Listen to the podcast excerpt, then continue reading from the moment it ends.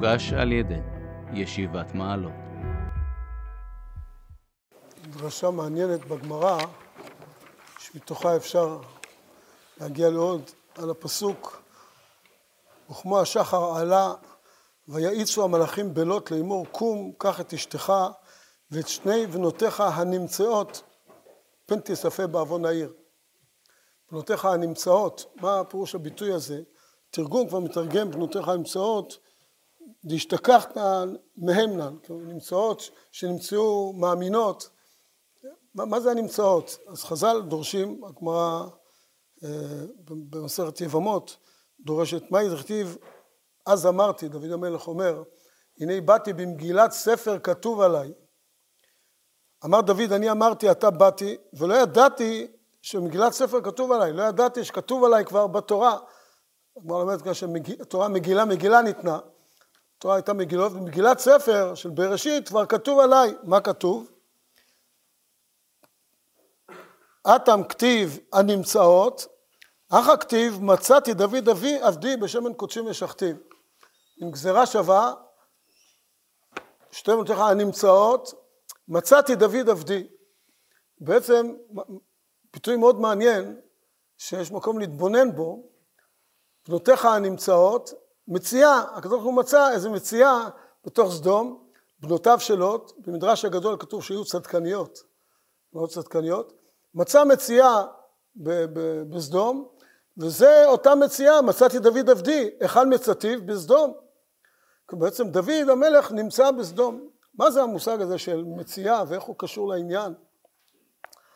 יש אחד הביטוי של הגר"א, שהגר"א כותב בביאור שלו לתיקוני זוהר חדש, שאותו אחרי שיצא הספר מיטב בארץ, הרב אבי שוורץ שלח לי את המקור הזה, בשם אומרו, שהגר"א כותב על פסקה שם, שזה סוד כל הלכות מציאה ואבדה, מה שנמצא בש"ס. מה כתוב שם? נקרא את לשון הגר"א, לכל אדם מזומן לו הטוב בשעה שנוצר, כפי שעתו ומידתו. יש לפעמים שאדם קיבל את כל הדברים שהוא צריך לקבל, לעשות את תפקידו בעולם. כשאדם לא עושה את תפקידו, כתוב שם קרה שהכתב חסר שם כמה דברים, וההמשך הוא, אבל אם נתייאש, כל הקודם זכה, וזהו סוד כל הלכות אבדה ומציאה. כלומר, האדם בעצם נתן לו הקדוש ברוך הוא את הכלים ואת הדברים שאיתם הוא אמור לעשות את תפקידו בעולם. כשאדם לא עושה את תפקידו, שהשם ישמור ויציל, אז נאבד ממנו פתאום משהו. ואם עוד לא התייאש, והוא לוקח בכל זאת תפקידו, אז זה חוזר אליו. אבל הוא כבר אחרי ייאוש, או שהתייאשו ממנו, אז כל הקודם זכה, ומישהו אחר עושה את תפקידו, מישהו אחר מקבל את הדברים, ומישהו אחר עושה את תפקידו. בעצם מציאה, מתחיל באבדה. אבדה, דבר נאבד, הוא לא שייך למקום הזה, לא שייך לאדם הזה, לא שייך למציאות הזאת, ואז מישהו מוצא, והמציאה הזאת היא בעצם אותה מציאה שאיתה באה השליחות. אז הקדוש ברוך הוא משתמש בביטוי מצאתי דוד עבדי, כי בעצם בסדום לוט, ודאי בנותיו של לוט, לא היו שייכות. כתוב שהם היו צדקניות. לוט ומשפחתו לא היו שייכות, זה משפחת אברהם. כן, אברהם זה בן הרן, בן דוד, כן, אברהם ממש, משפחת אברהם, משפחת תרח, אבל גם כן, בניו הרן, וממש משפחה שיוצאים ממנה גדולי עולם, גם מנחור, מכולם יוצאים אנשים, נשים, האימהות שלנו. אותה משפחה היא משפחה שהיא לא שייכת לסדום. ושתי בנותיך הנמצאות, זה סוג של מציאה. הם נאבדו, הם לא שייכים לסדום, זה כאילו נאבד מסדום, ומצאתי דוד עבדי. אני פה, הקדוש לקח, מצא מציאה, את הבנות האלה הנמצאות, ומצא מציאה, ולוקח וממשיך אותה עד מלך המשיח, עד דוד מלך ישראל, מלך המשיח. הדבר הזה מזכיר גמרא נוספת, שהמהרש"א על הגמרא הזאת, הוא משהו מדהים, הגמרא אומרת, מסכת בסנדרין, תנינה, שלושה דברים באים בהיסח הדעת, ואלו הם משיח, מציאה והקרב. זה מעניין שהגמרא ממשיכה אחר כך שיטה לפי שנינא ועלמא, וגם אותו תקנה זוהר שהגמרא אומר ממשיכים בדיוק שם שיטה לפי שנינא ועלמא, זה כאילו נכתב ביחד. אומר המהרש"א, מה זה שלושה הדברים האלה? משיח, מציאה והקרב. אומר המהרש"א, שלושה באים בסך הדעת, כלל אלו השלושה בעניין זה, אם זכה בהיסח הדעת של משיח, יבוא לו משיח בהיסח הדעת של מציאה, ששמחה וטובה יהיה לו. לא זכה, יהיה לו משיח כהיסח הדעת ונשיכת הקרב לרעה לו.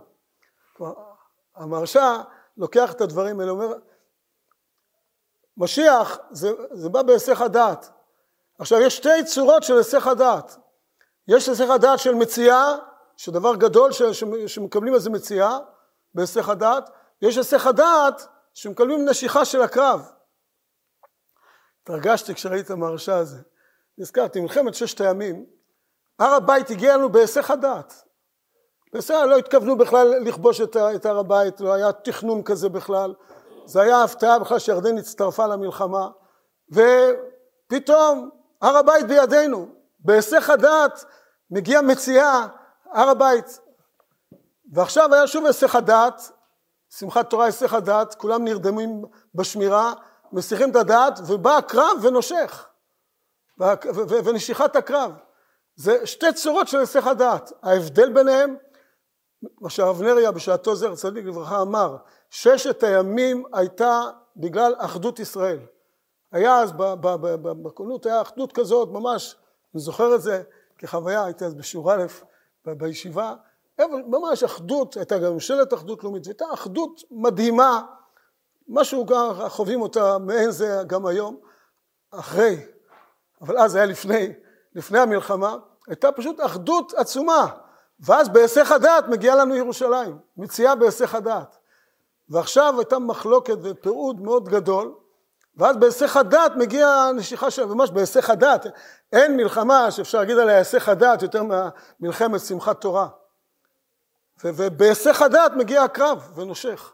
זה פשוט לא יאומן כי סופר, דברי המהרש"א, דברי אלוקים ברוח הקודש.